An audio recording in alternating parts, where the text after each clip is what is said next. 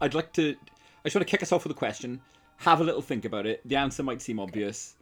I the answer may be obvious. I don't know. How how, uh, how many how many senses do you have right now? How many senses do you enjoy having? What's your kind of the range of your senses? How many senses do you have? Like, like the five senses? Is that what we're talking about? Yeah, yeah, yeah. You, uh, five. Is it, you're, it's the the you're going with the five, yeah. Uh, yeah, I guess that's you know, sight, sound, Yeah, yeah, yeah, touch, yeah. taste, Uh, uh, uh, taste, yes. sight, sound, touch, taste. Smell. What the fuck's the other one? Smell. Right. yes. There we yes, go. Yes, that's the guy. Yeah. That's the one. Um, that's the received wisdom. I mean, you know, there are more. Obviously, there's your sense of spatial awareness. That that, that that's that's one of your senses. Um, would you? Are you happy with that? I don't have that one. Oh, do you, are, you- uh, I'm know? not familiar. Me either. Actually, I am a frequent and committed head hitter, and I fucking hate it, man. There is Oh no. nothing more guaranteed to hit my rage button as quickly as banging myself on the head, standing up too quickly, hitting my head, and just "Argh!" immediate fucking Hulk out. I hate it. I guess my I'm short, so I don't hit my head on anything, but it's my hip for me. Hitting my hip on shit sends me into an uh, instant rage, and I fury. do it Yes. nearly every day. I guess I guess my question is: Are you happy with that suite of senses that we've just spoken about? That five senses. Are you happy with that? Do you do you wish there were more? Do you wish there were less? I mean, I could probably do with fewer, to be honest with you. Okay. Uh, too much sensation. I mean, too much input. yeah, or maybe like a dulling of the ones that I have. Listen, I mean, as everyone knows, I have ADHD, so sensory Mm. overload is like a common problem for me. Mm. Uh, so I don't think I've ever wished, hey, let's have more sensory input because I'm already always overwhelmed. I see. Well, would it? I mean, it- it probably wouldn't shock you, but there are plenty of people who've thought, "Let's fuck it. Let's do some more senses. Let's make some more senses. Let's Okay. take the five that we already have as a good start. You know, Sure. let's consider those as a nice kind of kickoff. But for some people, the the touch, the smell, the sight, all of those just aren't enough. Hmm. And there are plenty of people out there, artists among them, boffins among them, people with you know quirks and irregularities in their, you know, in their own senses, who tinker is is the best way I can think of putting it, who just fuck about under the hood with the goal of generating brand new ways for us as people to enjoy sensory input from the world around us and I love this. Oh boy, I can't even like begin to imagine what that would mean. So I'm kind of excited here. I mean, there's loads to talk about here. It's cool as fuck. I mean, the first this this for me this begins with a journey. I mean, uh, going back in the mid 2011s, right, mid 2010s, so that that decade, the that well-known decade, the mid 2011s, the the 2010s. Um, Okay. uh, loads of experiments on rats with a view to seeing how we can get them to view light of a different spectrum. Right, rats. If you if you whack an electrode in a rat's uh, the, the the visual centers of a rat's brain uh, and and and a, a, sensor which can perceive infrared light. That rat can learn to associate it with a, uh, a reward based task within about 30, 40 days, right? You shine infrared light from a food source or a water source. The rat will pick up the infrared light on its sensor, on its skull, uh, Okay. leading to a wire down in its brain, and it will it will essentially see that infrared uh, light. Um, But here's the thing: one works great, but in that same experiment, the same rat with an infrared sensor on its skull had an extra three infrared sensors in its brain in different places to give it 360 degree infrared perception. And within So we're talking about like some kind of implant. Is that what's happening here? They're exactly putting this. in its exactly Okay. this. Uh, uh, an implant on the top of its skull with an electrode in its visual cortex, allowing it to quote unquote see infrared. And the more sensors they add, the quicker the rat gets used to using them. Within four days, within four days, it adapted to using this 360 degree infrared ability to uh, uh, you know to, to respond and to assimilate almost this new sense of being able to see infrared light. And critically, right, that new sense doesn't negatively affect the existing ones in the rat. Doesn't fuck up its hearing. Doesn't you know lead to it having like a palsy or inability to walk. Right. The rat is cool as fuck. Only now it's got it's a cyborg rat, An extra perception. an extra perception. Huh. Works in rats. Um, works in people. Okay. Uh, I'm going to talk to you about an, uh, and uh, I guess I would comfortably call this guy an artist, right? A guy by the name of Neil Harbisson. Now, this guy is alive right now. He was born in the 80s and since birth was profoundly colorblind. Okay. Okay, like not just you know you, you get some people with uh, varying degrees of color blindness. Neil Harbisson Yeah. was completely colorblind from birth. So what is that? Is that like seeing in like grayscale? What would exactly it mean that? be- Exactly that. Okay. he just wow. he, he says uh, that to him TV is still black and white. Um, The the the name of his colorblindness was total achromatopsia. You are leaning so hard into the R day. It's not a complaint. I just I need to say that observation out loud. Total achromatopsia. Anyone who's watching this is like, she just keeps smiling. it's making me it's making me laugh. Um, Anyways, continue. so uh, born in Ireland, grew up in Catalonia. It became his kind of his his life's work, his obsession to use technology to add color to his world. Okay. Um, In university, he studies experimental music and sound design, and uh, as as part of his thesis, builds an apparatus which was a, a, a an antenna attached to a computer, which he would wear headphones with, and that would convert color signals via this camera into sound. Okay. So like a a synesthesia that's like manis- manufactured. Beautiful. Almost, it sounds as though it's a kind of a man, uh, a kind of a man-made synesthesia. An engineered Yes. synesthesia. However, um, it's it's totally different. And over the course of uh, his his study, his research, he refined this design, this apparatus, not only to shrink the apparatus down, but to implant it into his skull. Okay. Okay. Harbisson walks around literally with an antenna emerging from the front of his head, uh, with a camera on the end of it, which converts color information into sound, which he uh, quote unquote hears by means of a vibrating chip within his bone, his skull bone, right? Uh, a brand new condition which has been called sonochromatopsia. He hears color a brand new sense. Every color corresponds with a different sound. It's it's a, a, a uniform experience whereby different colors. and there's a fascinating TED talk where he holds different colors up to his antenna, and you hear the noise that each color makes inside his head. It's fascinating But doesn't stuff. this have like I this is fascinating and very confusing because that also feels to me like sensory overload and like Hmm. almost like having a constant like tinnitus. Like doesn't that so he's walking around in his day-to-day life Yes. seeing things that are all in color. Yes.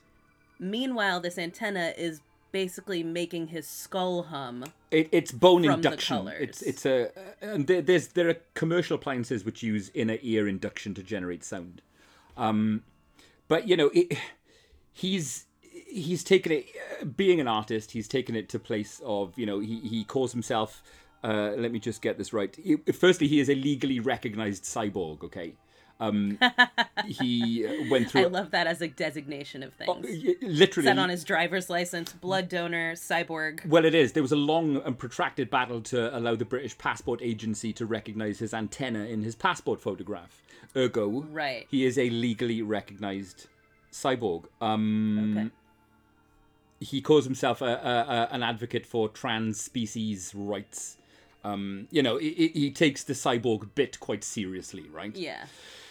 But there are others up to shit like this, man. It isn't just for medical technology. It isn't just in the kind of you know the experimental community. Um, there are lots of you know people who consider themselves body hackers. Uh, have you heard of these guys inserting magnets into their fingers?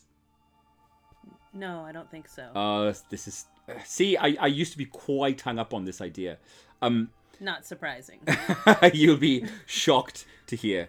Um, magnetic implantation, okay?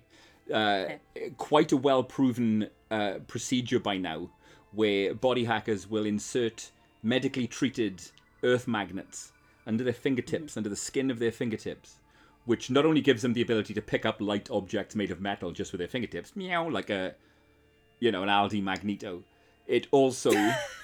It also reportedly gives you the ability to sense magnetic fields through your fingertips because the magnets will interact with the magnetic hum of, of for example, an engine or a power cable or any kind of electric device which generates a magnetic field. You will be able to sense this using the magnetic implants within your fingers. For all intents and purposes, a brand new sense.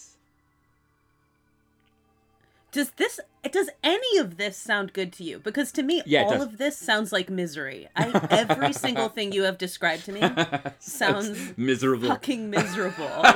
like this is awful, and I hate everything about it. how I mean the the bullshit about hey transhumanism I'm a cyborg eh, that bores Right. the fuck out of me right that just Right, makes me yeah. think these guys would be fucking murder to have a night out with fuck off Yeah, it's just like cosplay doofusness. That exactly part, this whatever. exactly this exactly this but but but but I have long loved this notion of the body as a canvas, right? I've long loved Right. this notion of the body as being, it's yours, mate. Do whatever the fuck you want with it. And if you can get some extra mileage out of it, if you can overclock it by whacking magnets in your fucking fingers or plug in a camera into the back of your skull, crack on. Who knows? I'm all about insight into the human condition, and if that's how you seek your insight out, there's a uh, a body artist. But wait, Go hold on, hold on. Before you go into that, but I mean personally, the idea of this magnet thing in your own fingers. Yes. Does that sound like a thing you could live with? Uh, well, a couple of things. Firstly, the lifespan of these things is limited. It tends to wear off after a few years, right? Okay. So when they're in, they're not permanent. Just you know, pop them out and general anesthetic, pop them out. Um, but hey, it's not for me. I don't. I'm happy with the five that I've got. But I love that someone has to go that far. I enjoy that there are people out there fucking doing it. You know. Okay. I and I will. I will always, no matter how fucking ridiculous it might seem at first glance, I will always have time and an ear and an interested eye for people who want to do this shit. To to go back to the wonderful Genova Rain, right, who is a body mod uh, enthusiast from the UK. I don't. She's not from the UK, sorry, but resides in the UK. She's gone as far as advertising a service whereby she will implant um, NFC, so near field communication chips, subdermally Mm-hmm. that you can upload maybe your travel card information to. So as you're walking past the turnstile, simply wave your hand over the reader and the gate will open, you know? You can upload business card information into a chip in your arm so you can just tap someone's phone to your arm and they'll get your contacts. That's cool as fuck. This I all of this one of the things that you'll notice like this smile on my face about Yeah. too. What I love about this is it so flies in the face of my I know. like, evangelical. I know it does. college I know it does. I know. I know. I know. You know exactly what I'm thinking with this Yeah. because that shit is Mark of the Beast shit right Yes, there. very much so. Uh, that's the thing you're supposed to be terrified of is Yep. like they're going to embed you with barcodes or Yep. something like that, Yep. and you know you'll be able to pay for your groceries by swiping your hand. Well, she is. like that. Like we were warned Yep. About that stuff and Uh, all of this body mod stuff too. Like I remember in my like Christian worldview class and stuff like that in college, Mm. watching stuff about people getting extreme body modifications. Yes. You know, and Yes. Mm-hmm. that we were supposed to think critically about it, of course. You know, not necessarily straight condemn it, but you were kind of supposed to come to the conclusion that you shouldn't do that. Yep. you know, so Uh, this girl who I've just spoken too. about, she for the princely sum of 145 quid. Uh, the microchip insertion takes less than 10 seconds using a syringe. Uh, it's healed within two to three days, and you can jump on the tube by waving your fucking hand over the sensor. Uh, uh, and well, 145 quid, and your eternal soul, I guess, is the cost. pretty much, yeah. Um, I do like that. I mean, I wouldn't do it, but I do like that. It's cool as fuck. Yeah, I, I, I don't like I said, I, I can easily separate hey, man, the cyber goth fucking side of it. Um, to end, uh, there's also plenty of people who've taught themselves echolocation. You know this? Yes, I find that extremely Mm-hmm. fascinating. I watched like a 2020 or something like that, probably a decade ago, about this young, he was a teenager, black teenager here, Yes. who was blind and he had taught himself echolocation and he could like shoot hoops. He could do all kinds of things just Yep. by sort of clicking and Yep. listening and managing to. You know, create some sort of weird visual thing via echolocation. Yeah, there's a, uh, a guy by the name incredible. of Daniel Kish. Uh, works with a non-profit organization called Access for the Blind. Uh, you know, he does lots of work with blind teenagers. Uh, you know, outward bound kind of work, wilderness work, hiking, mountaineering, and so on, and is a shit hot echolocator. Um, Yeah. and and teaches that to other uh, blind youths. Now, I think I've seen the same guy that you've seen, and my initial Yeah, I think this was probably at that point. This was the most famous example of this. Yeah, and uh, my response was, "Does it really work, or is it something this guy is telling himself?" Um, sure. That's a very Mark response. Yeah. It, of course it is. I don't really believe that. Um, but the list, the, the there's a list as long as your arm of blind humans who have literally taught themselves echolocation, and it, it's it's something that with dedication anyone uh, can learn to do, and and it, you know, you can you can see in uh, ECGs the areas of the brain that are doing this stuff, that are doing the the, the echolocation, and they light up differently in an echolocation expert to somebody who you know Right. to a control participant. It's something that is provable, categorically provable that that, that that that lights up different parts of your brain. You can teach you can teach yourself new senses. Yeah, that is wild. Very I cool. mean, also, I would say I don't know that they're like new senses, but just spins on the ones we already have. Mm. But maybe new forms of perception Yes. of certain senses. Yeah. You know, and that is. That's fascinating to me. I mean, there was like a. I remember there was a point where I was like, "Can I like do that?" I was trying to like hear clicks and stuff like that. Like, Mm-hmm. if I click at stuff, can I hear it? It reminded me of when I was a little kid, and you know, I discovered my own echo. Yes, really cool. and like trying to interact with that and be like, Well, I don't know. If. I don't know if I've talked about this on the cast before, but that something every day that never ever ceases to make me pause and go, "Whoa, cool," is the sensation. And I, I, I hope I'm not just talking through my ass here. I'm hoping that other people can relate to this.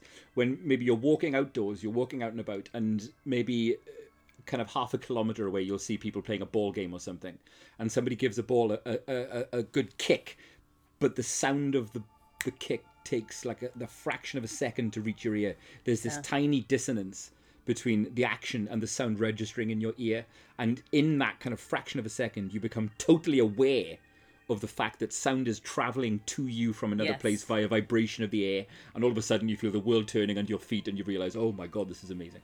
Just one of those things.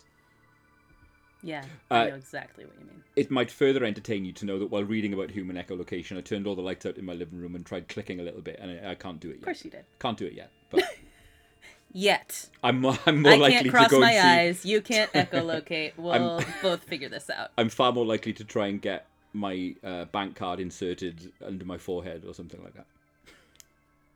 Low effort extrasensory perception. Look, guys, I'm a cyborg. Let me quote directly from my notes, if I may. yes, please do. Fucking look at these nerds. Oh, mise en scène. I don't think anyone has ever said mise en scène in such a horny way before. The way I whispered the word sex cannibal recently. Worst comes to worst, Mark. I'm willing to guillotine you for science. Thank you. That's really, really sweet. It's You cold do. outside, but my pancreas is talking to me. I'm fucking, I'm gonna leg it. You know how I feel about that, Mark. I think you feel great about it. Do it as I would do it. Do me do it. I can't do it as you. Here's why. See, welcome everyone to Jack of All Graves. Mark is trying to pressure me to try to intro like him, and as much as I'd love to do that, I don't have I don't have your brain, Mark. Listen, we both have our functions Yeah, on this show. it's true. I'm the research girl. I have like my my scripts. I am like steering it. I feel like I'm the straight man on this show. Uh, and you have the tangents and the like weird places your brain goes and Okay. the quips. Fair enough. So I know my place Fair. is what I'm saying here. Um and I can I would never attempt to try to take that from you. Fair enough. Thank you. I, I, that makes sense now. I, w- I didn't want to intro us this week because I didn't want us to get into a rut. You know what I mean? I didn't want people to go. Sure. All right, yeah, Mark will do that bit. Uh, here comes Corey. I, I thought maybe you should do it to mix it up, but I get it. I get what you're saying. Yeah, we have our we have our strengths and I feel very comfortable in mine Yes. and very comfortable in yours. But would nonetheless, I have no problem welcoming everyone here. Oh no, do I? My God, everyone, you're so fucking welcome. Come in. Take off your shoes, you fucking you guys. It's good to see you again. you know a funny uh this is like a cultural difference thing Yeah. so the way that you in the uk use your welcome versus the way that we do here Huh. Like and especially i notice this a lot in northern ireland not necessarily amongst people in the uk but a little bit more like what you just said you're very welcome here. Yes. like we don't say you're welcome like that. Uh and so i remember when my like i went with like a group to northern ireland for the first time when i was in college. And we went there and people kept every time we arrived somewhere they'd say oh well you're very welcome. And we're like we didn't we didn't say thank thank you why is every why does everyone keep saying we're welcome and they meant literally You're you are welcome, welcome in this. Yeah, I, I- I see we don't nothing. use that I don't see why you wouldn't. Why wouldn't you? we don't use that phrase that way. We use you're welcome as like a So if I were to knock you. on your door, welcome. right? If I were to knock on your door, and you were to open the door to me, and say, "What would you say? What? How would you bid me enter? How would you?" come in. You wouldn't say, "Hey, come in, welcome, welcome to my, come on in, welcome." I might say welcome. I would not say you're welcome or you're very welcome. That's a response. That's not a that's not a like you don't just say it like that. Mm. And we all were just so confused by people everywhere we went just constantly saying, "Oh, you're very welcome." Like Thanks? Is that the proper response? This is backwards. this was Ireland, this though, work? yes. Northern Ireland, Northern yeah. Ireland, yeah. Okay. Yeah, yeah. So that's just uh when you said you're very welcome, it just made me think of that. That I'm like, that's not really a phrase that we use here to mean welcome. Two different two different things. Interesting, very interesting. Uh, and as we were talking about just then, off air, um, uh, yeah, you all have a special like building outside of your homes just for your washing machine. Yeah, Not outside of the home, it's in the house. you all have a little annex elsewhere on your estate that's just Yes. for the purposes of cleaning your clothes. And Yeah, we don't keep it in the kitchen. No, that's not. Uh apparent well, so this was a thing on Twitter and I messaged you about it because I was like, Brits are big mad about this revelation. Oh, Why are they so yeah, mad yeah. that we noticed this? a few of us did. some yeah. girl yeah some girl had tweeted you know like All ca- like, it was the know, a caps lock that pissed me yeah it was caps that lock revelation. Yeah. she had said you know like i just discovered like british people keep their laundry machines in their kitchen um Exclamation and- mark, question mark, exclamation mark, what? yeah and they don't have laundry rooms that was what she was saying and it was like to me i'm like it's just a benign revelation like when you think something Mm. is like what everybody does and then all of a sudden you're like oh oh hold on like that's a i had never considered that would be a difference but A lot of Brits, Brits took fucking umbrage. un- fucking loaded on this poor girl for making this observation. Um, but I had said, I was like, I genuinely thought that, like, I have been many times to the UK and thought that this was a thing in Airbnbs, like it's a space saver. Like, oh, so you know, since it's an Airbnb and they don't have a lot of room, Mm. They just put the the washing machine in the in the kitchen and it had never occurred to me that you don't normally have a separate room uh, where that is. So I'm dredging up an old memory here, right, of my one and only time in the states, and Right. it feel I whether it's a memory of a memory or what I don't know, but it it feels as though American homes are generally quite a bit bigger than ours. That could be. I mean, I don't I haven't spent a lot of time like in people's houses. Yeah, in the UK. Well, ev- every so every I can't everywhere I stayed sure. in the states, I was definitely kind of fucking big houses, man. That was Yeah, especially since you're on the East Coast. Like in California, you'd probably be like, "Wow, everybody's house is really small." mm, yeah. Over here, yeah, we have a.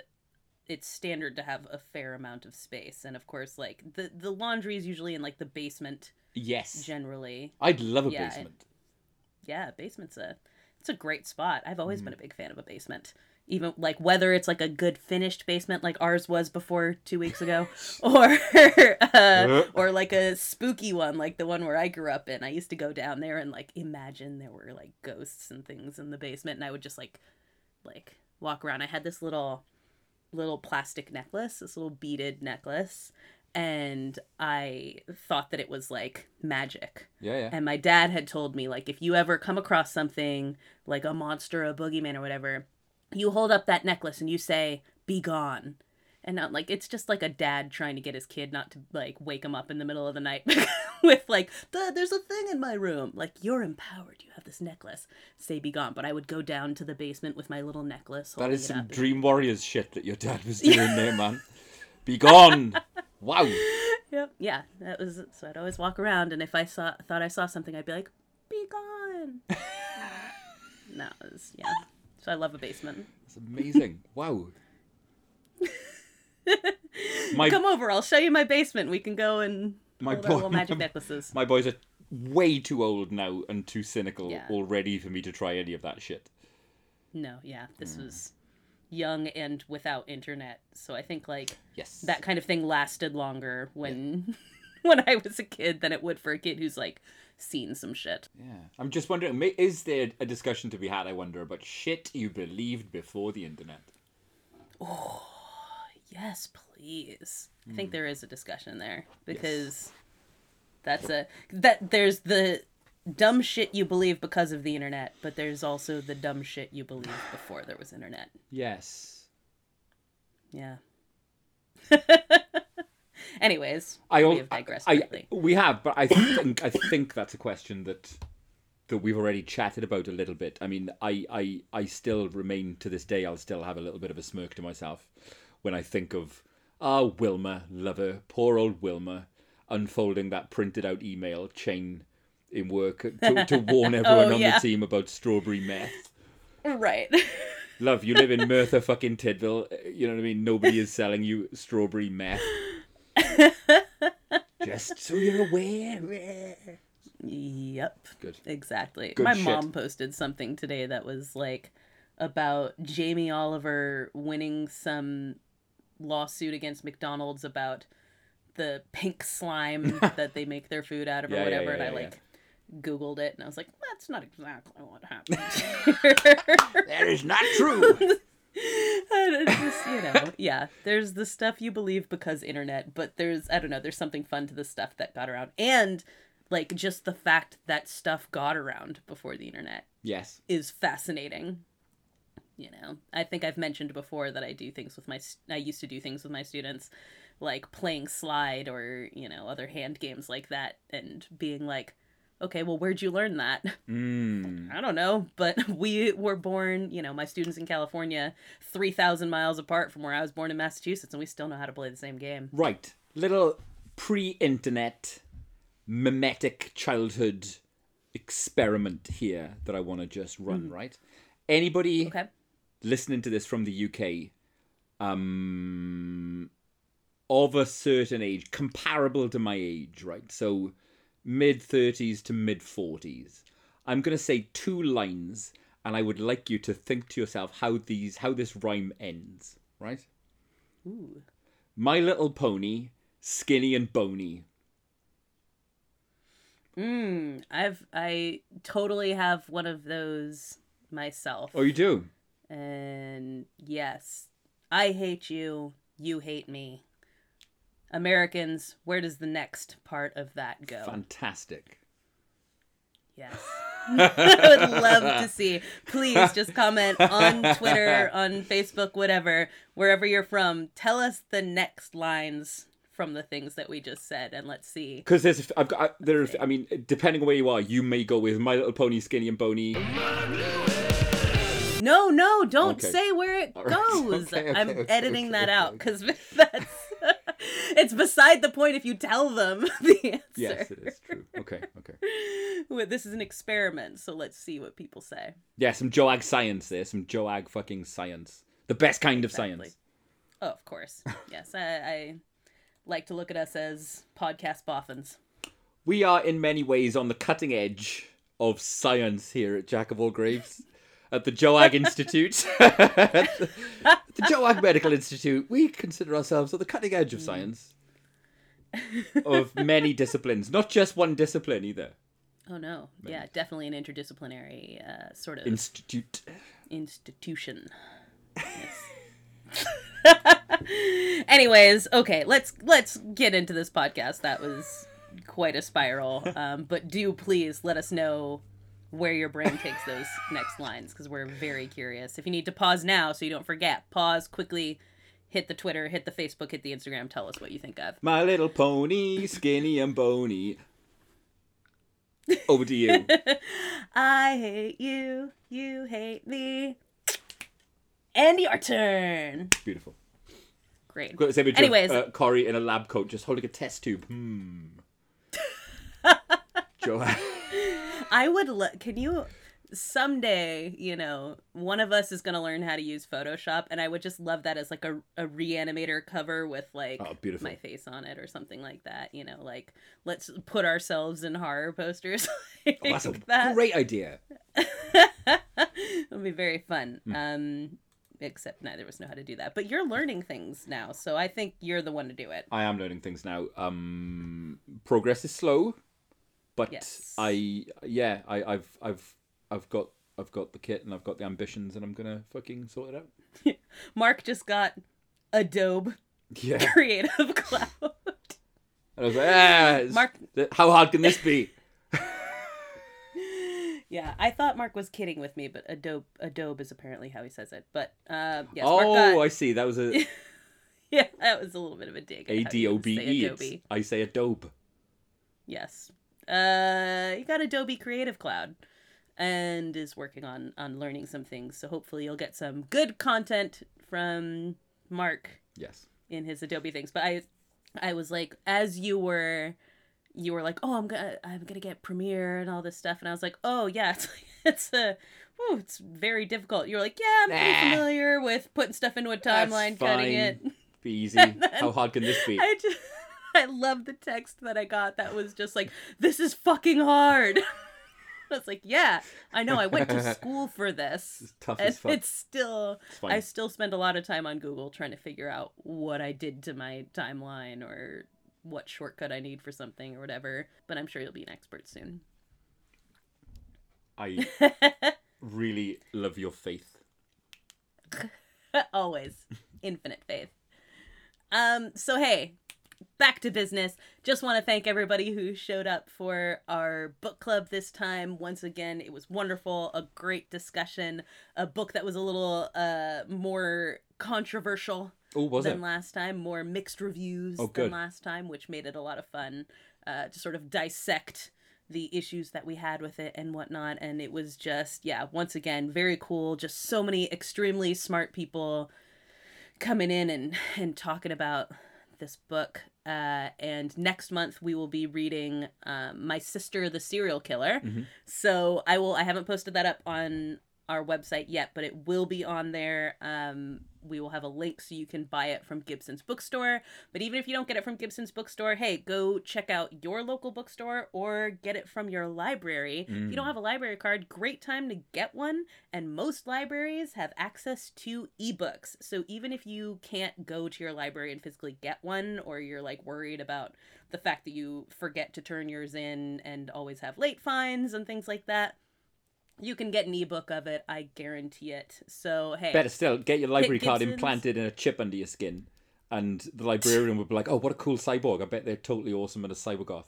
Yeah. I Be your library's only exactly the cybergoth. Librarian will say. You could do that too. Whatever choice you make. Hey, instead of giving uh, Jeff Bezos your money, why don't you go hit up your local library, hit up your local bookstore, or go through Gibson's where you can get a little discount if you mark in your notes that it is for Jack of All Graves in our book club. Nice. My Sister, the Serial Killer. Should be a really good time. I've heard great things about it so far.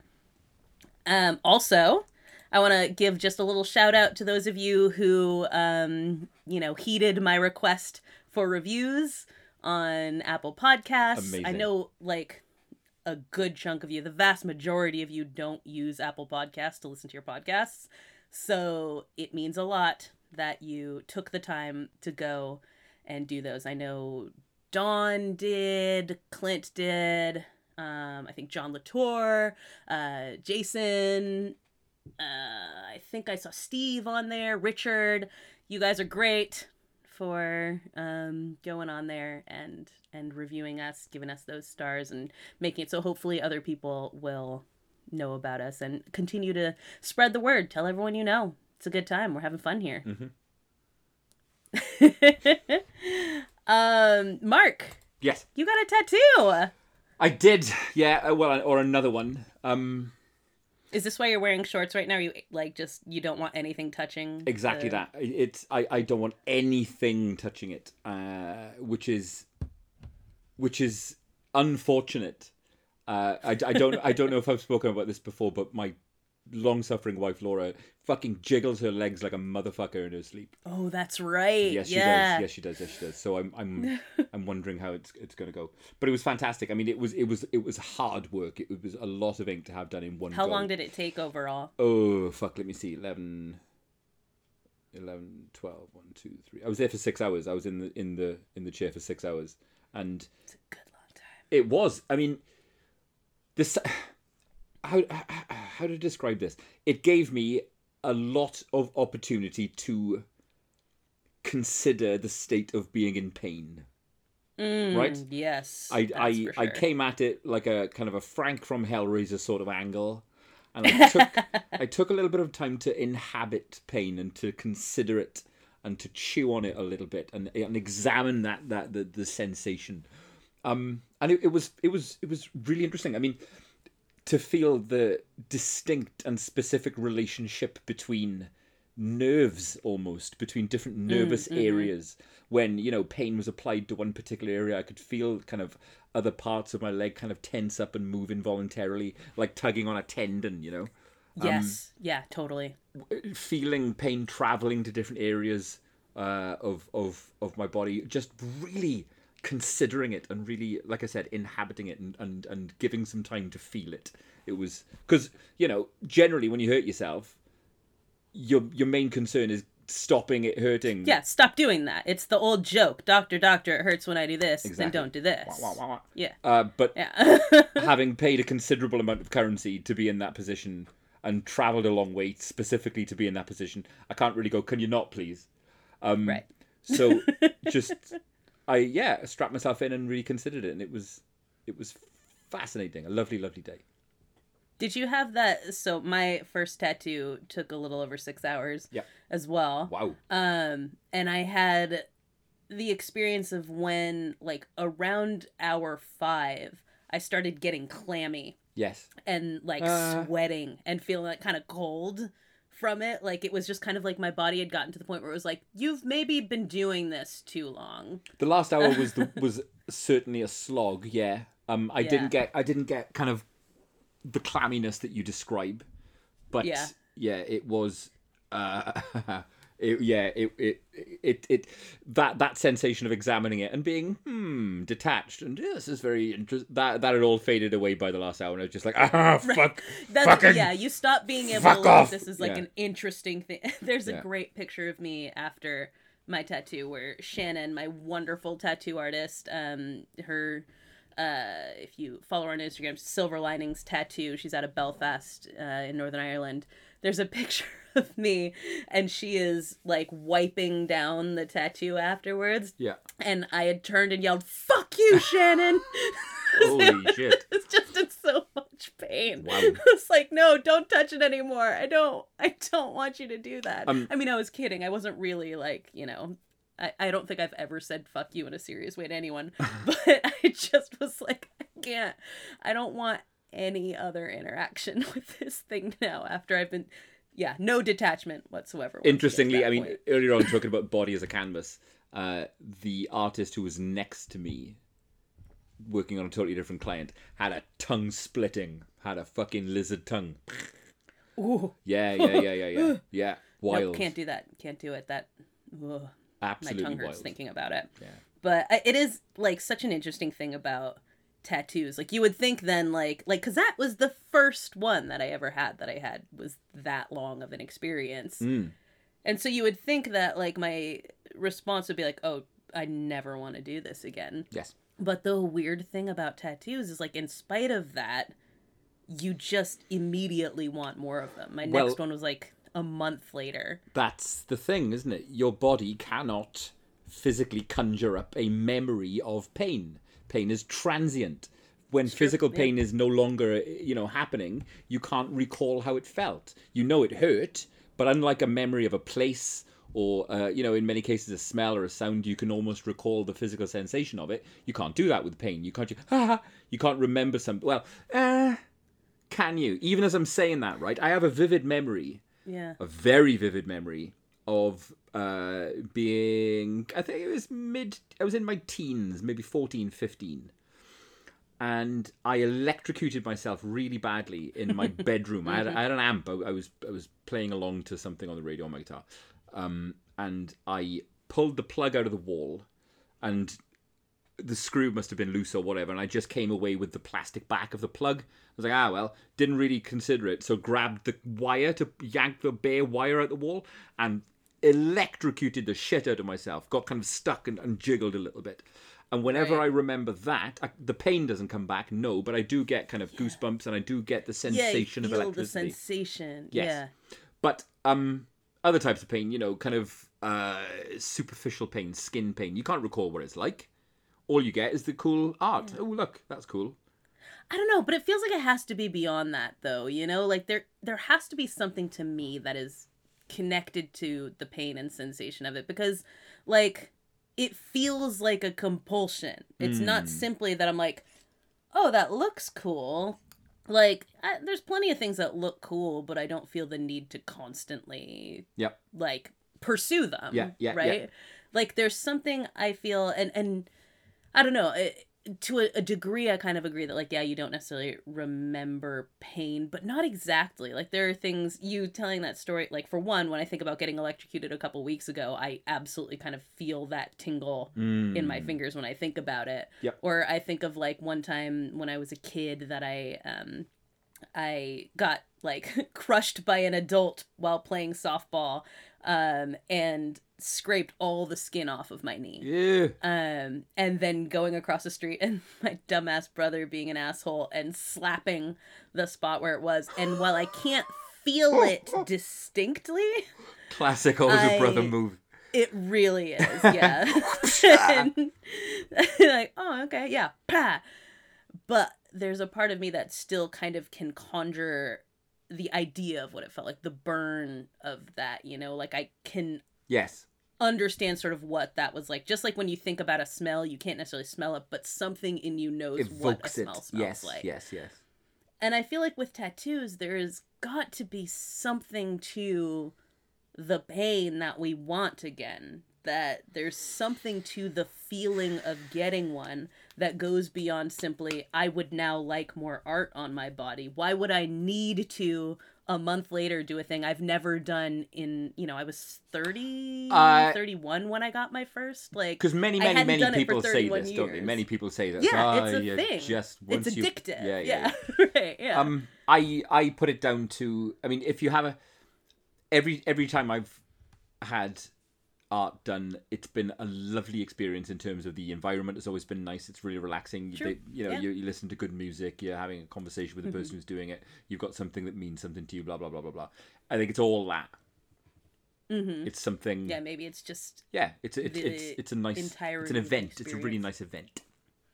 perhaps so. I don't know, but I always find that curious. You know, something that is painful, and they're not all that painful. I think you know that was painful because it was so long. The Mm. one that I had on my ankle was painful because it went over a bone. Yeah. um, which is the only one that I, you know, I've teared up a little bit while getting. Uh, and you know, there's certain parts that hurt more. The other ones were negligible in their pain, but I always do find that an interesting thing that, you know, most people seem to get tattoos and be like, I want another one, Mm. despite the fact that it is sort of an inherently painful experience, you know. And Uh, I'm getting another one in a week and a half. We, uh, I guess Jesus would look down on that too, would he? Is that mark of the beast as well, getting ink?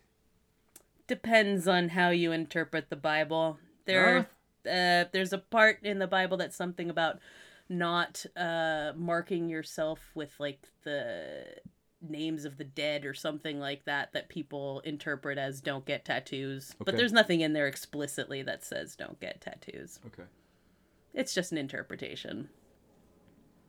nice. if I got like, you know, 666 on me, yeah, yeah, yeah. whole other thing altogether. so yeah. Um this week Mark you did not watch anything.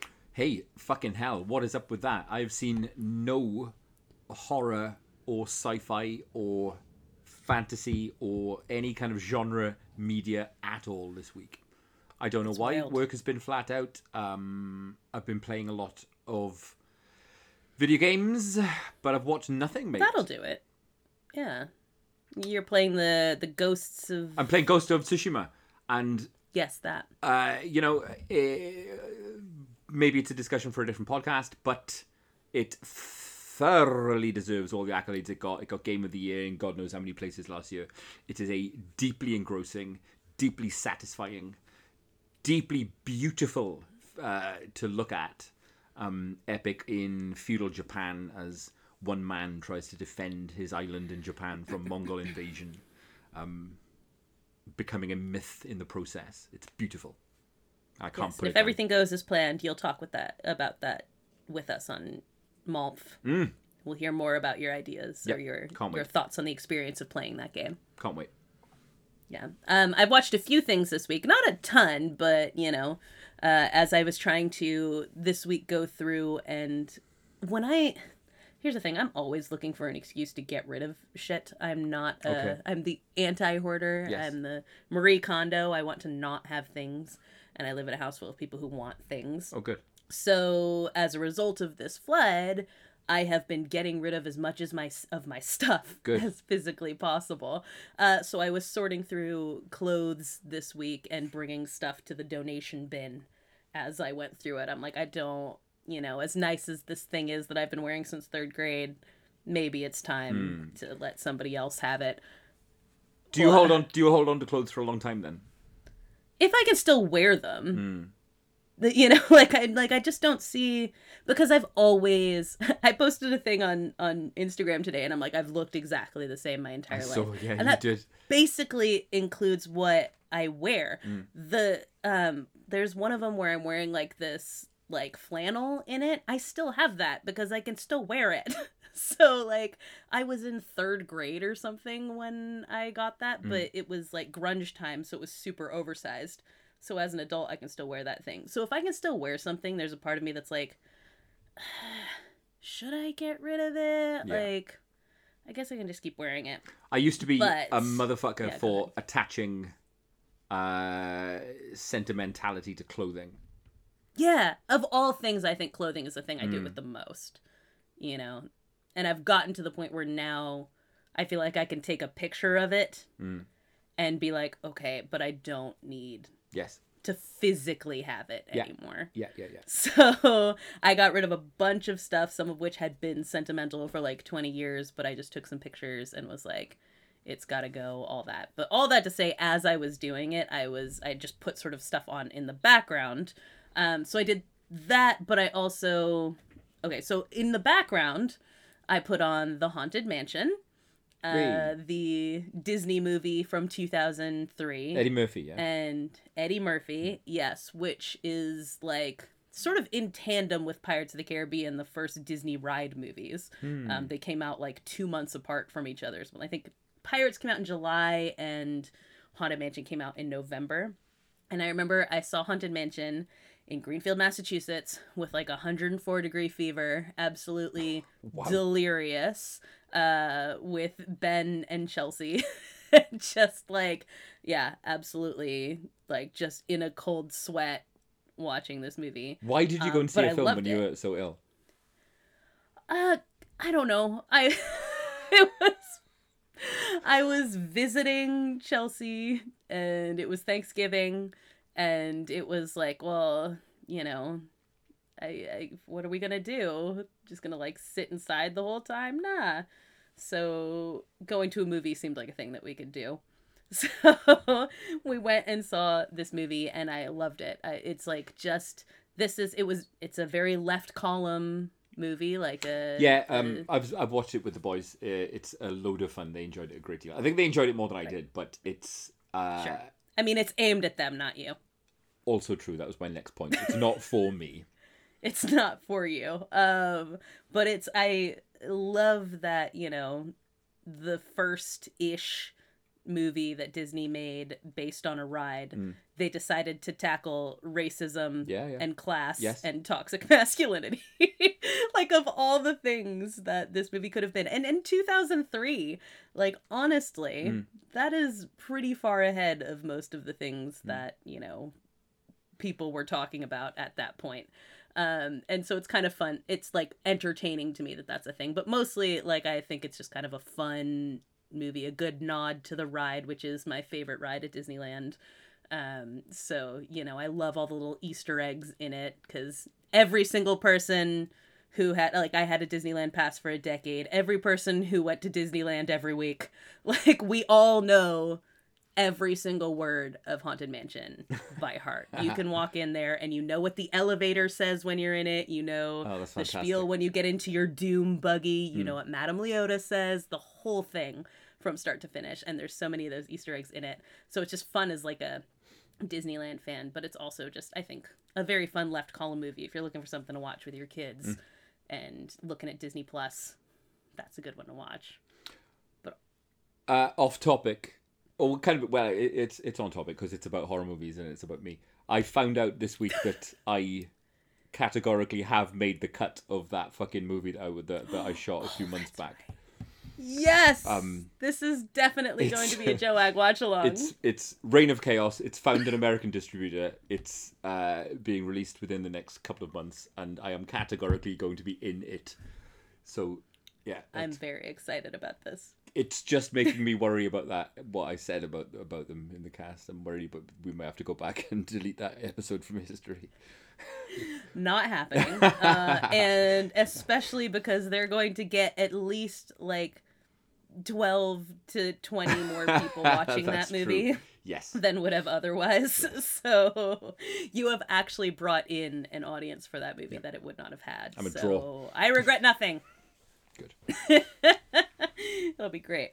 But also on that left column uh, thing that I've watched this week, because if you go on Disney Plus, they have like a Halloween section. Hmm. They call it something, and I can't remember what. They have their cute little name for their Halloween section. Um, and they're coming out with stuff like they're doing a uh, Muppets Haunted Mansion that I'm very so- excited about. Mhm. And like they have some upcoming things that are going to be a part of it. I think they have like some Lego stuff, things like that, that are going to be along this. But I watched one from like 1983 or something like that with Kristy Swanson and um, John Astin called Mr. Boogedy. Have you come across this at all? Uh, I've seen I've seen it getting I've seen the name getting thrown around online, but it isn't one that I've encountered. Mr. You Boogedy. watch it. Mr. Boogedy. Yeah, yeah. It's like 50 minutes long. Um, and cocaine made this movie. like, I'm not even, I'm not going to attempt to explain this movie. I just want people to watch this movie and it, it it's the weirdest Huh. shit. It's about like, you know, a family in New England and they encounter this boogeyman kind of thing in their house. Um, and it's it's stupid and funny and worth your 50 Is it a good film? Is it? A, a- a- no Oh right. no no no no it's not good don't get me wrong although there are a few actors in it who give it their all Mm. and are on board. Um, but it is just like just the kind of absurd, silly thing that if you're looking for something to be like, what while you're watching it, you're gonna enjoy the 50 minutes of Mr. Boogedy. Nice. Don't take it seriously. Don't expect anything. Oh, we're only a couple of weeks away from Halloween Kills, aren't we? Mm, mm, mm, That's true, too. And I broke my rule. I broke my golden rule, and I watched. Did you watch the trailer Yes. I did. Uh, I legitimately left the theater when it came on before Candyman. I went. oh to the wow, bathroom. really? On purpose? hmm On purpose. Good I for was you. like, nope, Good not for you. doing it again because I will remember things the second time. Yeah. Um. Yeah, I broke my rule, and I'm glad I did because it. Even the trailer is is, you know, it's it's it's a a masterclass in how to how to fucking hype up a movie. It really does get you pumped. Um, Yeah, definitely. I simply cannot wait. And all the reviews, right? All of the early reviews so far have seemingly been critical of the fact that it's nothing more than murders and it's more intense and more brutal Yeah. and more gory. What the fuck, man?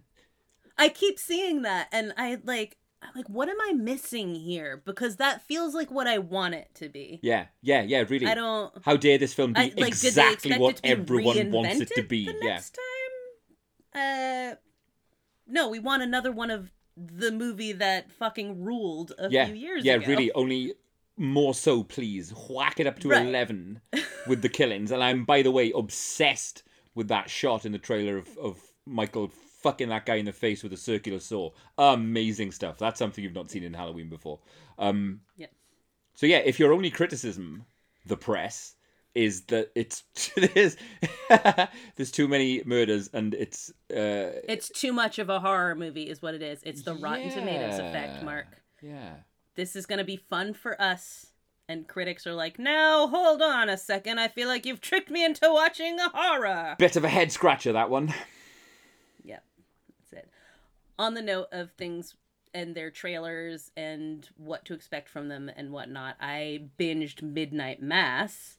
Hmm. Uh, and that trailer does not let you know what you're in for at all. I can't seem to get enthused about that. Everyone's recommending it to me, but I can't. Uh, Bly Manor uh, took it out of me, man. I was yes. super, super disappointed with that, as I remember. Yes. And you know, I was just as disappointed Yeah, of course. in that as you are. Mm. Midnight Mass is not that. It has a few of the faults of Bly Manor. One of the things about this is like, you know, I think Mike Flanagan tends to think he's a little deeper than he is. Okay. Um, so there are times when there are some monologues in this that you're like, eh, I don't.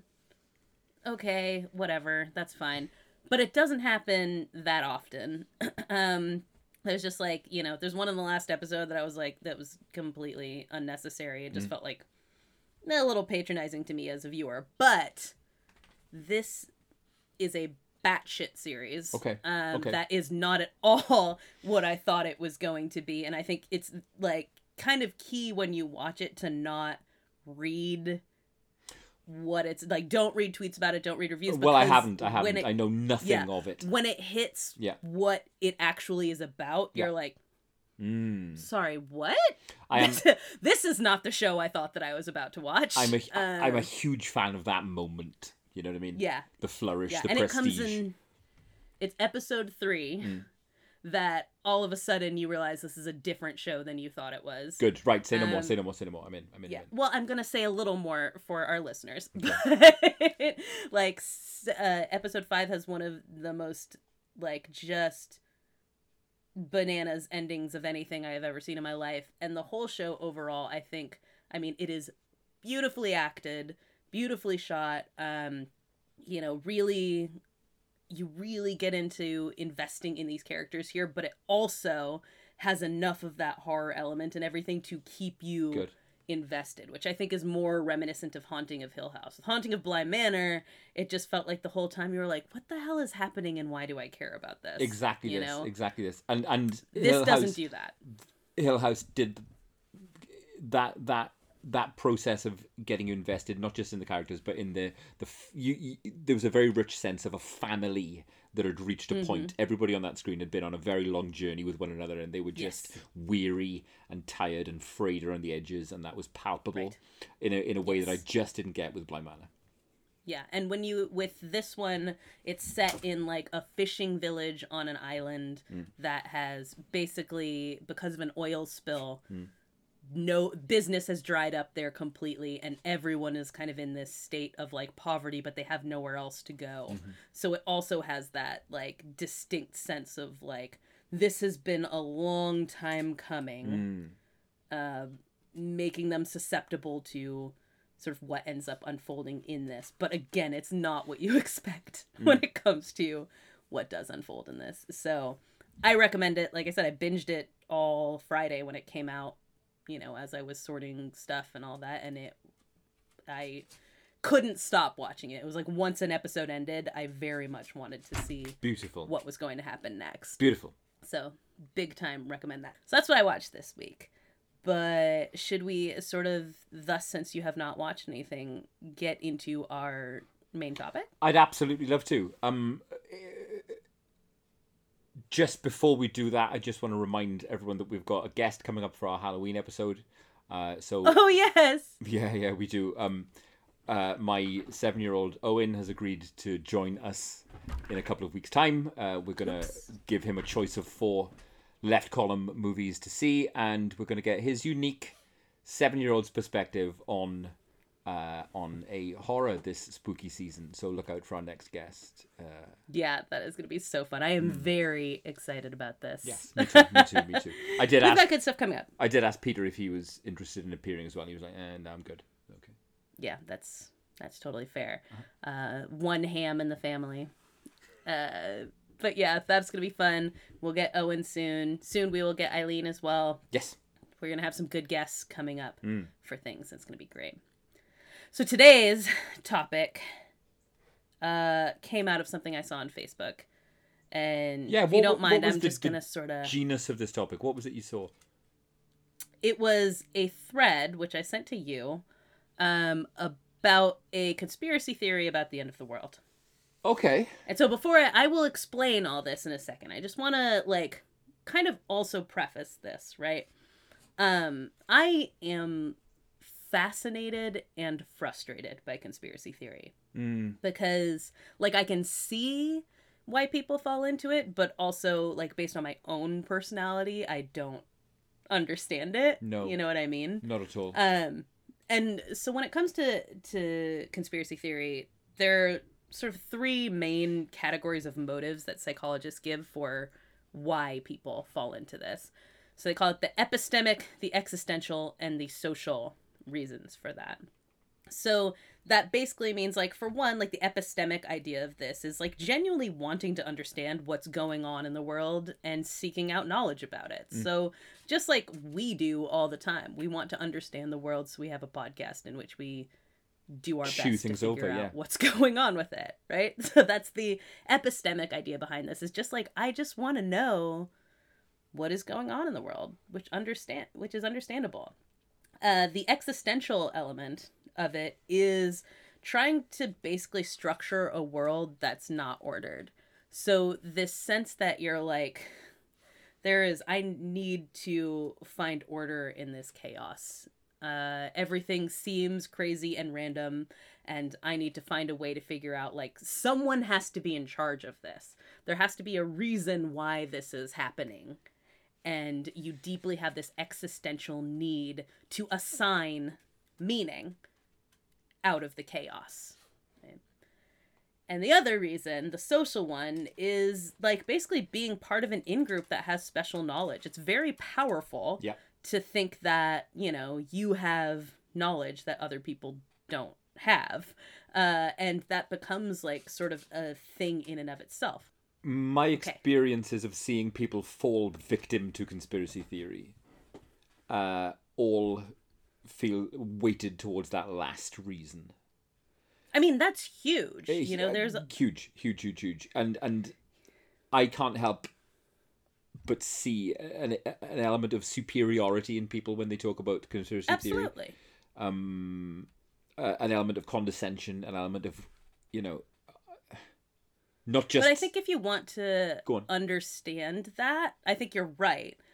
But there's often also born of like an insecurity. A lot of people who um, feel like they have in some way been uh, looked down upon by people for whatever reason. So I always think of like, you know, a guy that I used to know who fell very deeply into all the QAnon stuff and everything like that. But he was like, you know, he didn't do well in school.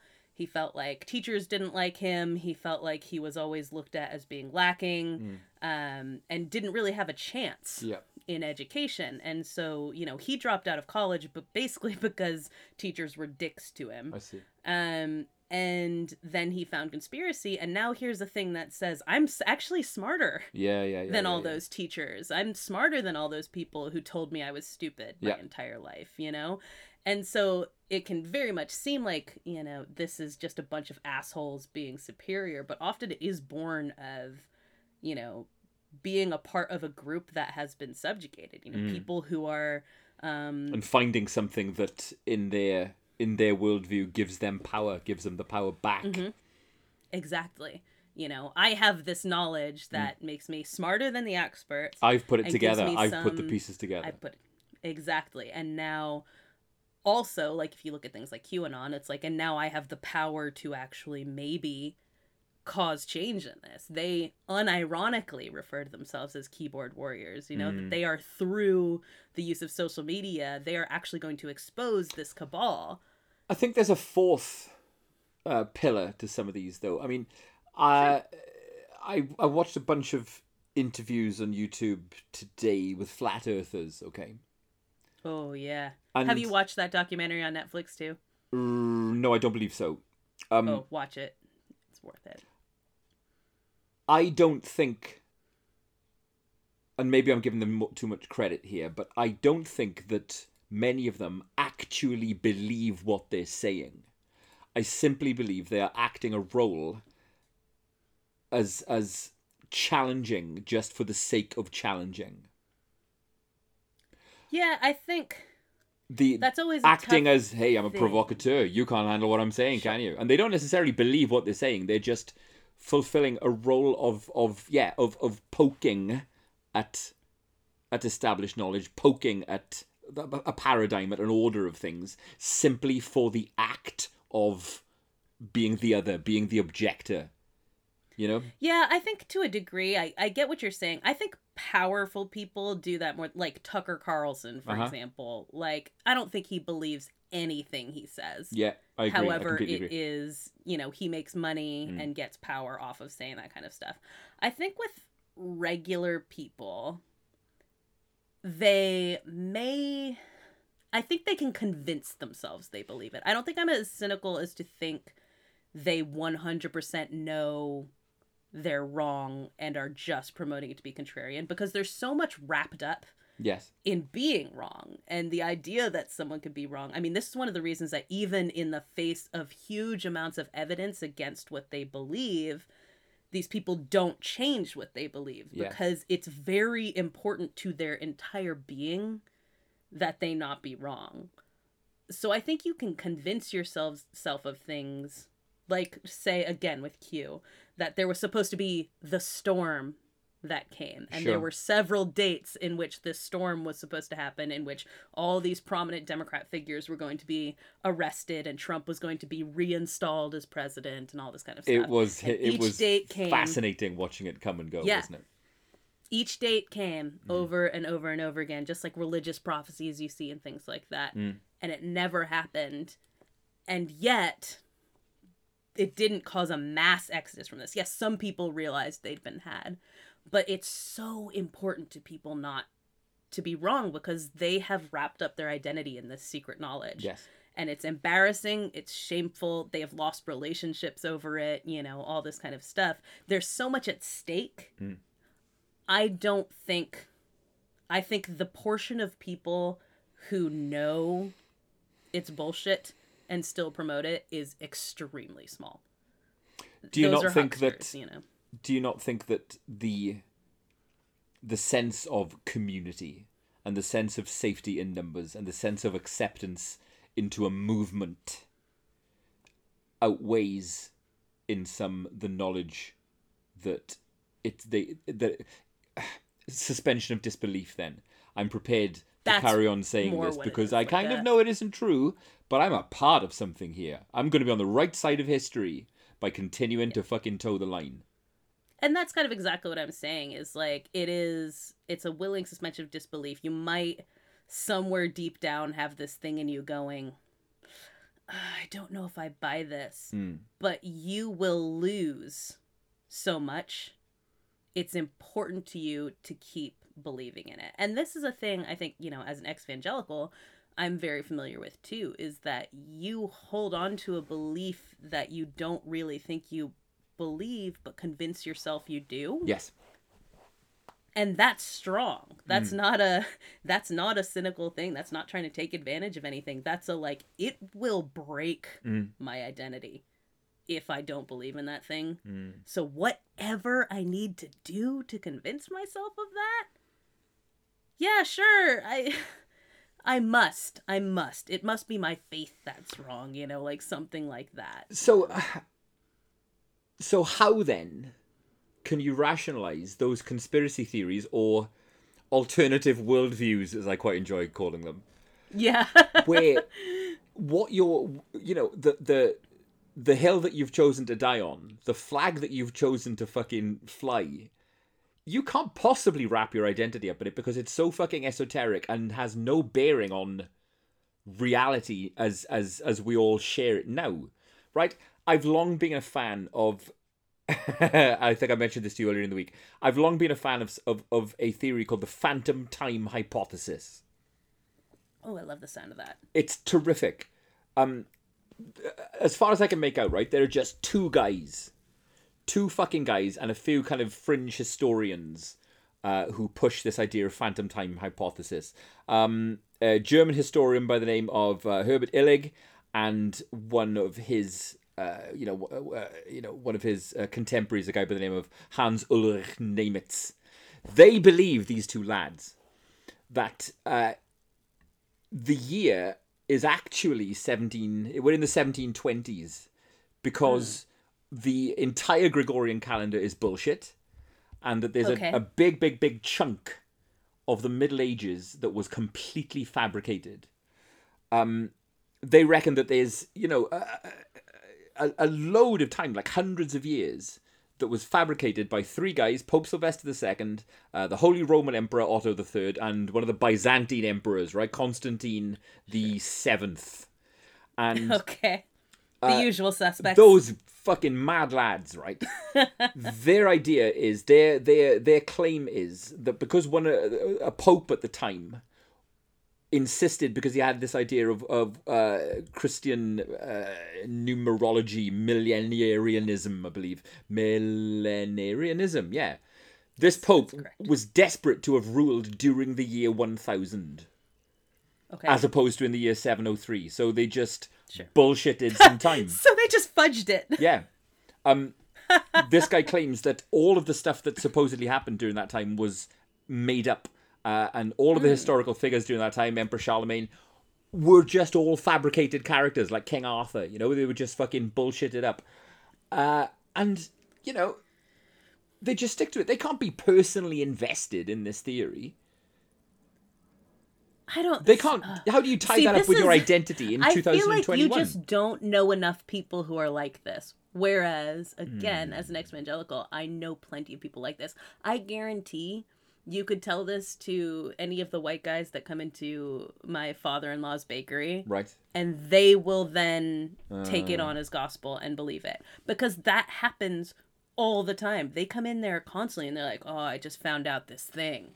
Turns out it's actually the year 1724. 300 years of history didn't happen Huh. you know and they'll they're fully serious Yeah. and you can't tell them otherwise they're like no no this is no this was exposed you know like this is they hmm. try to hide this from us and they 100% believe it so i think like yeah maybe this is like a very american perspective but i know people who would have no trouble believing that Well, that, yeah, I mean, at all. so do I. I mean, that's the thing. I've spoken briefly about this guy uh, Yeah. some months back, but it was again so alarming to watch Mm-hmm. a fella who was a, such a close friend of mine in school, a guy who had a career in the British Army briefly, who runs his own private security firm, a very level-headed, very pragmatic, and very capable fella. I mean, you just said army and security. Both of those things are red flags to me for. when I say when I say stuff. capable and pragmatic, I mean in a in a in a in a in a kind of a tangible physical sense. He's a guy who Right. Mm-hmm. knows a lot about a lot of useful skills, you know? right? A tangibly usefully skilled guy. And just to watch him just go to fucking pieces in real time.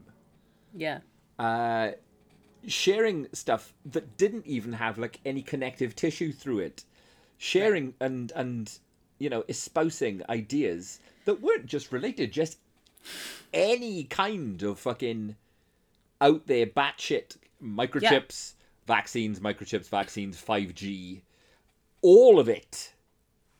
Um yeah it, it was super super alarming watching it happen. And then and then even more so that he's just suddenly gone hide Disappeared, Yep, right. gone Yep. And that's the that's the thing is that people who sort of spiral into this belief, these kinds of beliefs, they start to just believe anything that is not the mainstream narrative about hmm. stuff. That it doesn't really matter what it is or how crazy it seems. They start to just believe everything's been hidden from them. And you're saying that this like, you know, it's just anything, nothing, no connective tissue brings me to the one that started this thought in my head, uh, which was this Facebook thread. So obviously, you know, most of us remember the slew of theories that the world was going to end in 2012.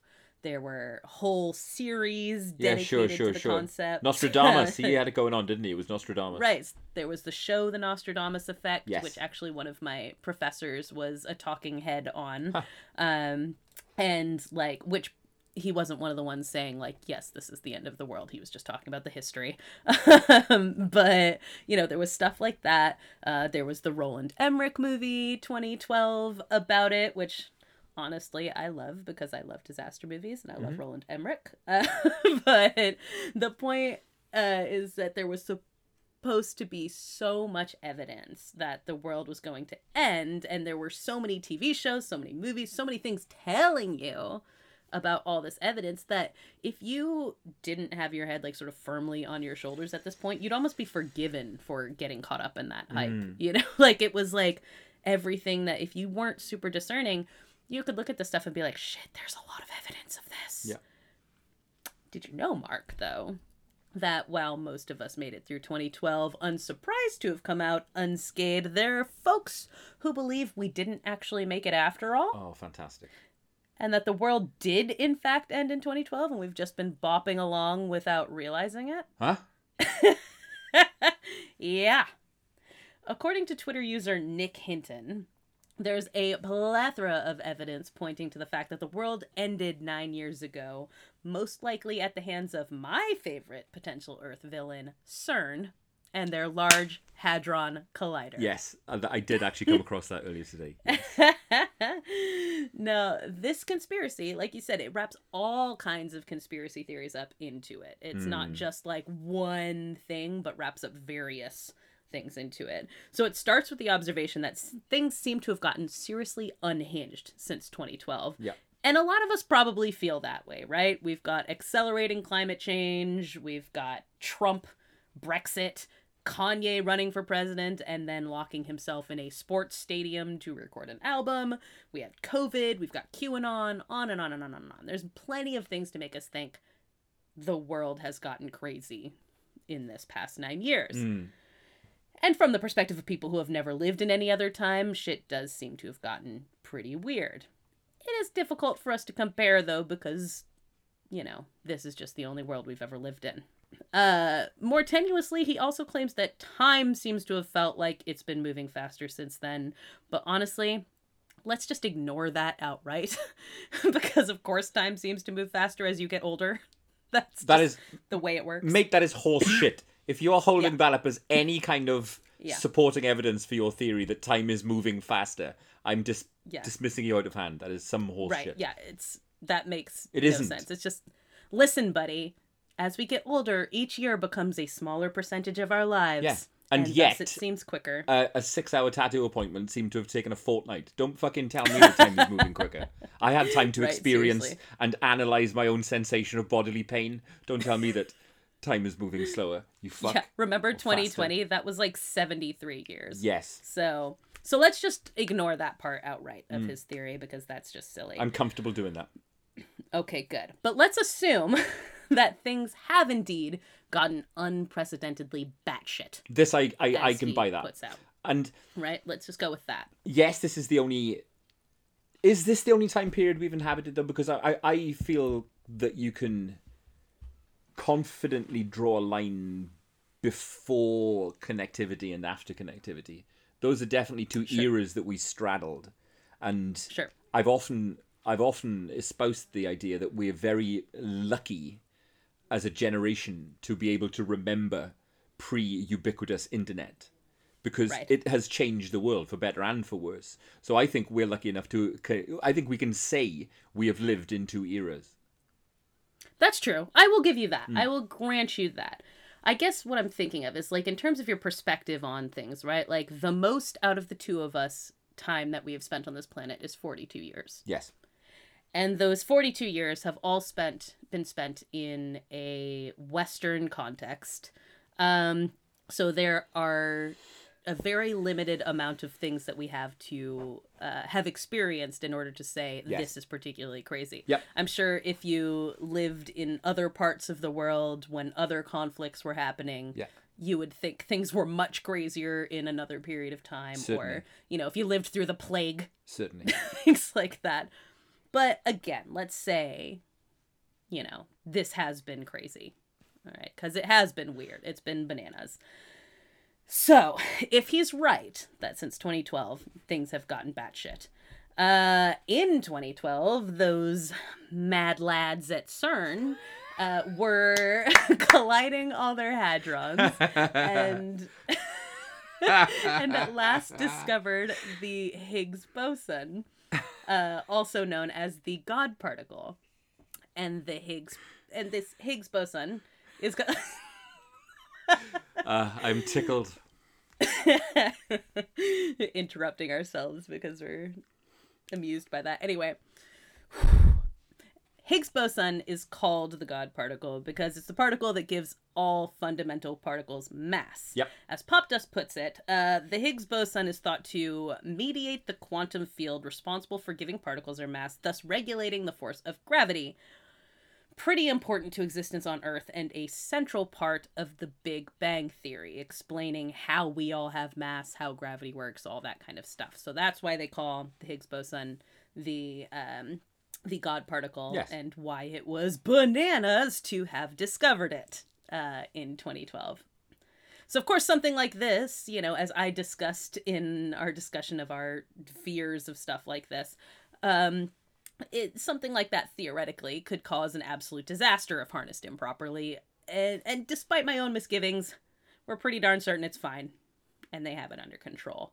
Um, or I'm using the royal we here because we believe this, but not everyone does. Uh-huh. What Hinton and those who subscribe to this theory believe, and by the way, he says that he didn't make this up. He saw this elsewhere on the internet and was just sort of threading various things he'd put together from blogs and such like that. Yeah. Is that in 2012, when the God particle was found, something happened that fundamentally fucked our shit up. Perhaps we were pulled into a black hole. Perhaps we were shot into one or more alternate timelines. Perhaps to cover up that something had happened, we were placed into some form of simulation. Yeah. And this brushes up against a theory you're probably pretty familiar with the Mandela effect. Yes, of course. You familiar with the Mandela effect? Yep. You want to explain your understanding of the Mandela effect? Uh, my understanding of the Mandela effect is I could go my entire life with a certainty, an absolute factual certainty, clear memories, evocative emotions that things are a certain way, but someone else might experience them totally differently. And our two experiences of something, and it could be something mundane, like the color of a fucking car, or the, or the wording of a sweet wrapper, or you know the the lyrics to a song. Even though we are experiencing exactly the same thing, we could have subjectively different memories of them, leading one to wonder: Are we in fact experiencing the same thing, or are we both inhabiting different branches of the same timeline? Right, exactly. And more importantly, there's a mass element of this, right? Yeah, you're on the right track with this. But there is a mass element of it. So it's not simply two people remembering things differently, but groups of people Right. remembering remembering things differently. So it's called the Mandela effect because uh, there is a subset of people who deeply remember Nelson Mandela having died in jail in the 1980s. Okay. He did not die in jail in No, the 1980s. he He, very died, much did not. Yeah, he became the president of Yeah. South Africa, the head of the ANC. Yeah. And I think he died A couple of years I ago. Hmm. studied there in 2011. I want to say he died right after that. Uh, so like 2011 or 2012, something like that. Pardon me. Um, regardless, lived long past the 80s, but there are plenty of people who will swear to you they remember his televised funeral Yeah. and things like that. he So died some in sort of 2013. 13. There we go. Okay. So, which I found my t shirt from my school there, and it just made me remember that he was literally our mascot. It was Madibas, and Madiba is like his nickname. I'm like, Yeah. it's weird to have like a father. living human being Mm-hmm. as your mascot. Uh, other examples of this, including that there was a Sinbad movie in the 90s where he played a genie called Shazam. Uh, there is thinking that the children's series Berenstain Bears was Uh-huh. actually the Berenstein Bears. Um, there's misremembered logos and spellings for things like Looney Tunes and Febreze. Yeah. Uh, the location of New Zealand in relation to Australia. Uh, and even things like off quoted pul- cop- bleh, pop cultural lines Mm. like Luke, I am your father, which is never actually said in the film. It's no, I am your father. Mhm. Uh, he even points to some weird discrepancies regarding like the Statue of Liberty, including where exactly it stands on Ellis or Liberty Island, and people's memories of going up to the statue's crown, which apparently is not and never has been open to the public. Uh, and in his defense, it- I went there in Girl Scouts and could have sworn that my troop went up to the, the torch, not the ground, the torch. Um, but I personally only made it up one flight of stairs and had a panic attack because it was too cramped and there were too many people. So I'm an unreliable narrator on this. But isn't it amazing, though? Uh, uh, Well, it is amazing to me, right? That given a phenomena like like you've just described, which Mm-hmm. is quite simply people remembering things differently. That's all you've just described. It is, yeah. Yet somebody, you know, with with a a, a- a predisposition for alternative worldviews, will will will grasp at that and go, "Fucking timelines, mate. World's ended." Right. rather than Occam's razoring it and going, uh, we've just remembered that a bit weirdly, haven't we? Yeah. Like the most obvious explanation for this stuff, of course, is what we know about the human brain. Yeah. And that is that it's basically shit at remembering things. Yes. Neuroscientists have basically determined that we have vague ideas of memories and all the details we just sort of we fill in Yes, of course. they call it i love this term they call it fade to gist Hmm, that is nice. so we're more likely to retain like the general feeling of a memory Yeah. than any specific detail Yeah. of it so we get the gist of a memory as we get older and as it moves away from us as opposed to anything really specific about it which is why more and more it's come to be accepted that like eyewitnesses in crimes are all but useless essentially and not super credible because people don't remember things and they're super impressionable. So i have this issue with the mandela effect all the time. Personally i thought it was berenstein bears my entire life Mm. but i also remember that my mom always called it berenstain and it annoyed me because i was like it's clearly berenstein bears so i know the discrepancy here. It was just like a cursive reading issue more than anything else. Or the shazam thing though i think is even more the case. I thought there was a movie called shazam starring sinbad or I think I thought that. I know exactly why I would have thought it Mm. because Sinbad played like this. So he did this thing, I think it was on like TNT or something like that, where he would uh like basically in like the commercial breaks from these marathons of old movies, he was dressed as Sinbad the sailor. And so to me that looked like a genie and probably to lots of kids like, "Oh, it's Sinbad and he's dressed as a genie." Uh and this was like confused with the movie Kazam starring Shaq and it just became this sort of Right. like thing that that intertwined together and you end up Easily explainable. But also, I don't know if I thought this before I heard of it in the Mandela Effect. When I read it for the first time, I was like, yeah, wait, is there not a movie called Shazam with Sinbad as a genie?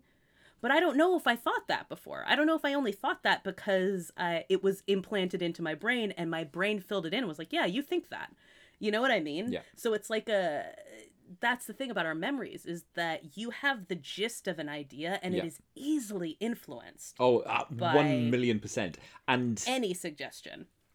again to to revert back to a you know a, a viewpoint of mine from a from another episode what that you know the, the the ubiquitous connectivity that i've talked about what that has done is it's enabled me with a fucking crank idea to broadcast it loud and clear to other susceptible cranks.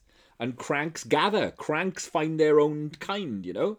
And something so straightforward as people remembering shit differently all of a sudden is the mandela effect. All of a sudden i is fucking the world has ended because we found the higgs boson and that's why you're remembering uh, the name of a movie differently to me. Fuck off. You know once upon a time y- you would have been allowed to have enjoyed that crazy little alternative worldview of your own on your own in silence and your family would have thought, fuck off go to work your family would have Right. you know It it, would have made you very little difference in anyone's life except that you were like a little bit of a pain in the ass at parties. exactly that exactly that but now you've got reddit you know Mhm. uh, and sprinkle on a little bit of theatricality people who obviously don't believe it but are trumpeting these views loud and clear for internet lols and it becomes a thing Right. Yeah. And that's the thing is like, you know, you mix in these that's what this does is sort of look at these like various sort of conspiracy theories and then comes to the conclusion that okay, this could be engineered as in a simulation, it could be accidental, we could have spun off into this like sort of MCU style multiverse, uh, like Jeremy Bearimy in the good place terms. Um and that is what happened here. And it is easy for people to get caught up in that but again like i keep on wanting to like push back on your like cranks or not believing it thing because i'm like this is again i think it it fulfills very distinct needs Mm. for people and so it sounds so crazy to those of us who don't think like this but we don't we meet those Yeah. needs in other ways You make an excellent you know point. and yeah we have these certain things that we have learned about critical thinking and that we weren't necessarily pushed away by systems we weren't you know things like that and so we don't have this need to fight it the Mm. way other people do who feel like they have to be defensive of this or who feel simply like again the the universe is chaos Mm. and someone has to be in control of this we can't simply say like anything could happen oh god sure uh you know it's There has to be an invisible hand. deep there's very deep needs that cause people to be susceptible to these beliefs as Yes. opposed to it just being like ah these fucks just want to feel special and blah, blah blah you know i don't think i called them these fucks I know. I cranks was your words. I don't want to put words into your mouth about it, but I did feel like there was a little bit of hostility. a little bit a little bit um And hostility is completely earned as well. I mean, you know, that people are willing to like burn every bridge in their life yeah to believe in stuff like this. Like, uh, you know. any hostility that i do feel comes from a place of frustration right. comes from a place of there's so many real and genuine things to worry about and yet you're letting this fucking wackadoo fantasy bullshit inhabit so much of your precious time on earth get fucking real that's where my frustration with internet bullshit conspiracy theorists come from. If you want Yeah, something to worry about, like- pal, take your pick. Don't have to make Right, shit up about the fucking there. Higgs boson. And it's i mean i think that's the thing is you know i always said to my former conspiracy friend Mm. was that like i would say you're listening to all of this stuff and it's you know convincing you that there is some invisible group of people Mm-hmm. that are making your life the way that it is and that are you know causing all this kind of stuff and it is distracting you from being able to be effective in any way in solving Yes. The things that are actually happening in the world and that is extremely frustrating to me that especially because these conspiracies tend towards leading people to vote against things that would Yes, change things yes, and to yes. organize like i was talking to my husband about this earlier and it's like think about america and covid and that we have Yes. passed the number of deaths with from the flu epidemic of 1918 and the only reason that has happened is because of conservative politicians and evangelical churches Yeah. Well, this would not be the case without that uh, back to COVID. I mean, at the end of last year, right? Uh, it was it, it was suggested that a third of all people in the UK had seen uh, conspiracy theories discouraging against getting a vaccine online. Right. a third of all people in the UK had been exposed to false anti-vaccine messages from social media. That's a stupendous amount of people yeah you know and and just through the law of averages if a third of everybody in the country has seen that stuff a load of people are going to fucking believe it because the Right. internet has mobilized and given volume to the lone crank Yeah. And then add to that what you have in America where we have a huge evangelical population Hmm. who has subscribed to Republican ideology at all costs. yeah And then Republicans who have subscribed to an ideology that says we refuse to do anything that inhibits in any way any Yes. individual freedom. yes And we are wary of, you know, medical professionals and their ideas of expertise. Yeah. And you have America having amongst the lowest vaccination rates uh, of any country that has access to vaccines in the world. And we are causing our own pandemic. We are causing the deaths here yes because of this shit. And that when people are susceptible to this stuff, that's Yes. what frustrates me. Yes, Is that yes. this is very immediate. a This couple of historians arguing that Emperor Charlemagne is a fictional character and we live in the year 1700. That's not going to do a great Okay, deal of harm. cares? All right, lads, enjoy fucking you fucking crazy kids. Yeah. Crack on. Mm-hmm. But yeah, when you are contributing to a, a, a, a, a state of events which is yeah leading to deaths and mass immobilization of countries and economies. Yeah. I don't like that. we that. could have basically ended this Oh, many if t- it weren't for conspiracy theories. nipped it right in the bud. And that's all there is to it. Hmm. So that's fun. We've, we've I don't know how we get past we've this. gone on and on here, right? I wanted to chat about because there's a cracking example. You're wearing a t-shirt about a guy on the moon, which is perfectly apt, and there's a cracking example in in the pre-internet age of how conspiracy theories grow and take root. Um, do you know about Bill Kaysing, the guy who uh, wrote a book, "We Never Went to the Moon"? I, I didn't know by name, but I'm familiar with at least this theory. fantastic story. Um, the guy uh, was he was kind of like a what would you call him? Uh, a little bit of a beat poet to him. You know what I mean? He used to work. Okay. Uh, he used to work within the, the the aerospace industry and left. And somebody almost challenged him to write a book uh, about the moon landing to try and debunk the moon landing, right? And he worked so hard on this book that he convinced himself he he worked himself into a shoot, as Hulk Hogan would say. Um, and even though he couldn't get a publisher for this fucking book for years, he got so much airtime on call-in shows and on chat shows where he was yeah. the crank that they wheeled in. Before his book had even seen the light of day, he'd had so much airtime that the ideas took root. You know. And that's such a huge problem too is that people like this are fascinating. Yes. You know, and they get people watching your news show, listening to your radio show. Yeah. and thus they get free air for their ideas. Yes. You get more airtime to people who are anti-vax, anti-max, things like that, Yeah. than you get for people who are This is why you know I normal You've people. got to just cut off the fucking oxygen, you know?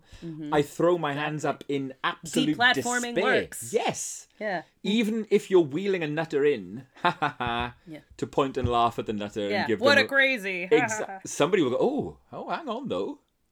Maybe Yeah. we should be, uh, na, na, na, na, na, na. and all of a sudden, that's when you get, Exactly. We do it a shit job. And and that is where I shouldn't even be using we because that is, you know, mainstream media that Mm. is very concerned with how many people they have watching. yeah, And you Yes, know, yes, so yes. they give airtime to people that they think yes, their viewers are just going to laugh at, but they're not. Mhm. You know, they're listening and we platform or they platform Mm. people who really we should shut up when we see that happen with people like uh, Milo Yiannopoulos and uh, what's his face, who's now Richard Spencer and things like that. Like Mm. they're broke and obsolete now because their platforms were taken away yeah. and people aren't listening to them anymore. So yeah, that's kind of what Mm. it comes down to is it's, you know, you really do have to cut it off when it comes. Not all ideas need a platform. They can find their corner of the internet. Yes, whatever, absolutely. Cut we off have to stop the oxygen. Certainly, certainly. Um, Yeah. My favorite, favorite comment and uh, about the conspiracy about the moon landing being filmed is that old joke about Kubrick. You know the one Well, I don't know the joke. I mean, I know the idea that he he filmed it. Well, the joke is that they paid him to film the moon landing, uh, but he was such a perfectionist, he insisted they actually go to the moon to do it. Ah. there you go. I love it. So yeah, uh those are just a few thoughts. I'm sure we will return to conspiracy theories and It's rich all ground, that rich ground indeed. Yeah. This is just a basic sort of this was on my mind because I thought this saw this thread, but uh we'll we'll come back to it, I'm sure. So thank you everyone for jumping on board. If you have a favorite bananas conspiracy theory, please do share it with us because, you know, they can be fun to read about. Like I said, I'm fascinated even though I'm frustrated by them. Yeah, my Um, my I, I, I completely share both of those emotions, but when I when I speak about it, my frustration outweighs the fascination, man. Oh yeah. Yeah. Especially when you realize just The how terrible some of them can be and how especially in the time we live in right now how damaging Yes. they have been it's not the same as urban legends about richard gere and gerbils it's become No. something much much more detrimental to our society at this point uh, but yeah let us know if you have pet conspiracy theories that you enjoy or that you choose to believe in sometimes you just have a thing that you're like you know what i know that's not real but i like the thought of it feel free to share those as well, and we would love to hear about them. Uh, if you haven't uh, rated and reviewed on Apple Podcasts, please do go and do that. Uh, we enjoy reading them. It gives us a nice little boost when we get to see them. Uh, again, book club next month. No date yet, but we will keep you posted. For now, get the book My Sister the Serial Killer. Our next watch along, we will announce probably, I'm imagining within the next week or so. Yeah. Yes, we'll definitely get the ball rolling on that. Uh, I probably should have done it this week, but October is fucking mental for loads of reasons. Yeah, Um, both of us are pretty swamped on this one, but I think yes. we figured out when we're going to do it, Mhm. vague idea of what we're going to do. Yes, so it's going to be great to see you all again. we'll get a poll going. Mark we'll get a poll going very soon. And uh, yeah, thanks so much for joining us on this epic adventure through conspiracy theory and tattoos. Through and the mind of the we've had to. crank. Through the mind of the crank. We love you all. Stay spooky, friends.